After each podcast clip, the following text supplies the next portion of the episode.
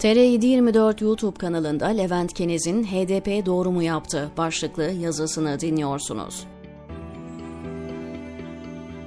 HDP Cumhurbaşkanı seçimlerinde kendi adayıyla seçime gireceğini açıkladı. Kimilerine göre bu kararla seçimin ikinci tura kalması kesinleşti. Önceki tecrübeler bunu demek için biraz erken olduğunu söylese de mevcut anketler Erdoğan'ın 2014 ve 2018'deki oy oranından şu an için uzak olduğu yönünde. Erdoğan'ın ilk turda %50 artı 1'i bulamadığı takdirde ikinci turda HDP'nin tavrının muhalefetin adayının kazanıp kazanmamasında kilit rol oynayacağını gözlere sokan ve seçildiği takdirde HDP sayesinde kazanıldığını kayıtlara geçirecek bir hamle.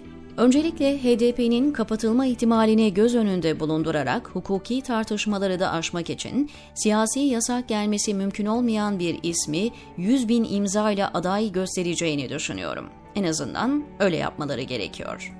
Altılı Masa nasıl siyaseten HDP ile mesafesini koruyup iktidarın ve medyasının hışmından korkup cesur adımlar atamıyorsa, HDP'nin de elbette siyaseten ne kadar kilit rolde olduğunu göstermek için yaptığı bu hamle saygıyı hak ediyor. Kaldı ki HDP'nin kendi adayını göstermesi ve bu aday için tabanını mobilize etmesi Altılı Masa'nın çıkarınıdır. Bir kere HDP'nin aday çıkarmadığı, Altılı Masa adayına yeşil ışık yaktığı senaryoda Altılı Masa'nın hissedeceği baskıyı yönetecek kadar kapasitesi yok. İyi Parti ve CHP içindeki devlet memurlarının böyle bir durumda saraya nasıl asist yapacağını tahmin etmek zor değil. O yüzden HDP'nin aday çıkarması altılı masa üzerindeki gerilimi azaltır.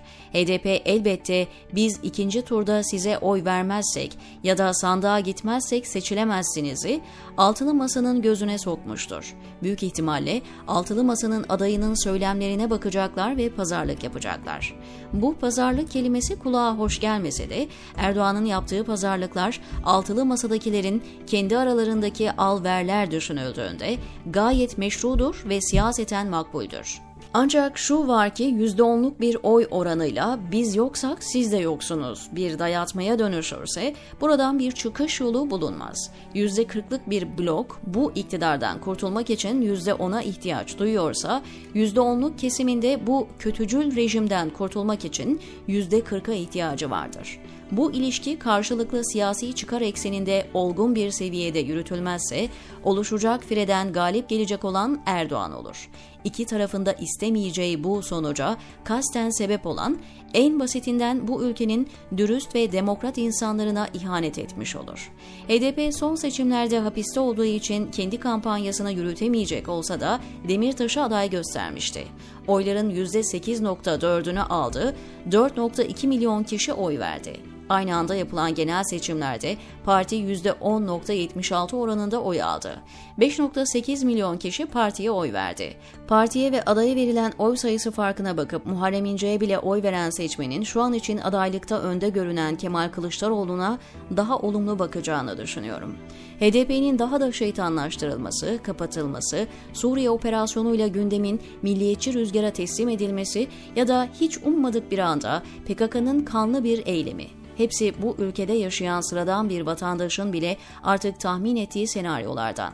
Altılı Masa bunlar yaşandığında iktidar dilinden ayrıştığı sürece Kürtlerin desteğini alacak. Kendi içlerinde birliği sağlarlarsa Erdoğan'ın tuzağına düşmemiş olacaklar. Bu durumda Erdoğan'ın bu taktiksel kötülükleri Kürt siyasi seçmenini iktidara karşı daha da hırslandıracak. Erdoğan'ın ikinci tura giderken özellikle muhalefet bloğundaki milliyetçi ve muhafazakar seçmene kanca atacağı malum. Ne yani PKK'nın desteklediği adaya mı oy vereceksiniz basitliğinden, Alevi birisini mi devletin başına getireceksiniz bel altısına kadar. Genel başkanların yönetimde etkili olacağı tezi partilerin tabanında etkili olabilir ama sıradan seçmen için aynı anlama gelmiyor.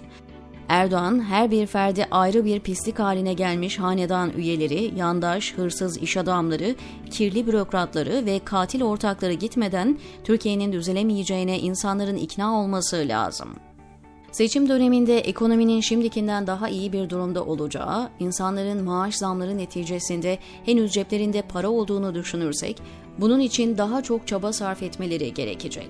HDP'li seçmen içinde Demirtaş'ı hapse attıran, belediyelere kayyum atayan, 90'lı yıllardaki gibi ölümlere sebebiyet veren, Suriye'deki soydaşlarına yönelik askeri harekatlar düzenleyen Erdoğan'dan memnunsanız söyleyecek bir şey yok. Muhalefetin hiçbir adayı ondan daha kötü bir insan değil.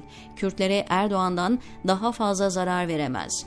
Burada HDP'nin haklı bir argümanı var.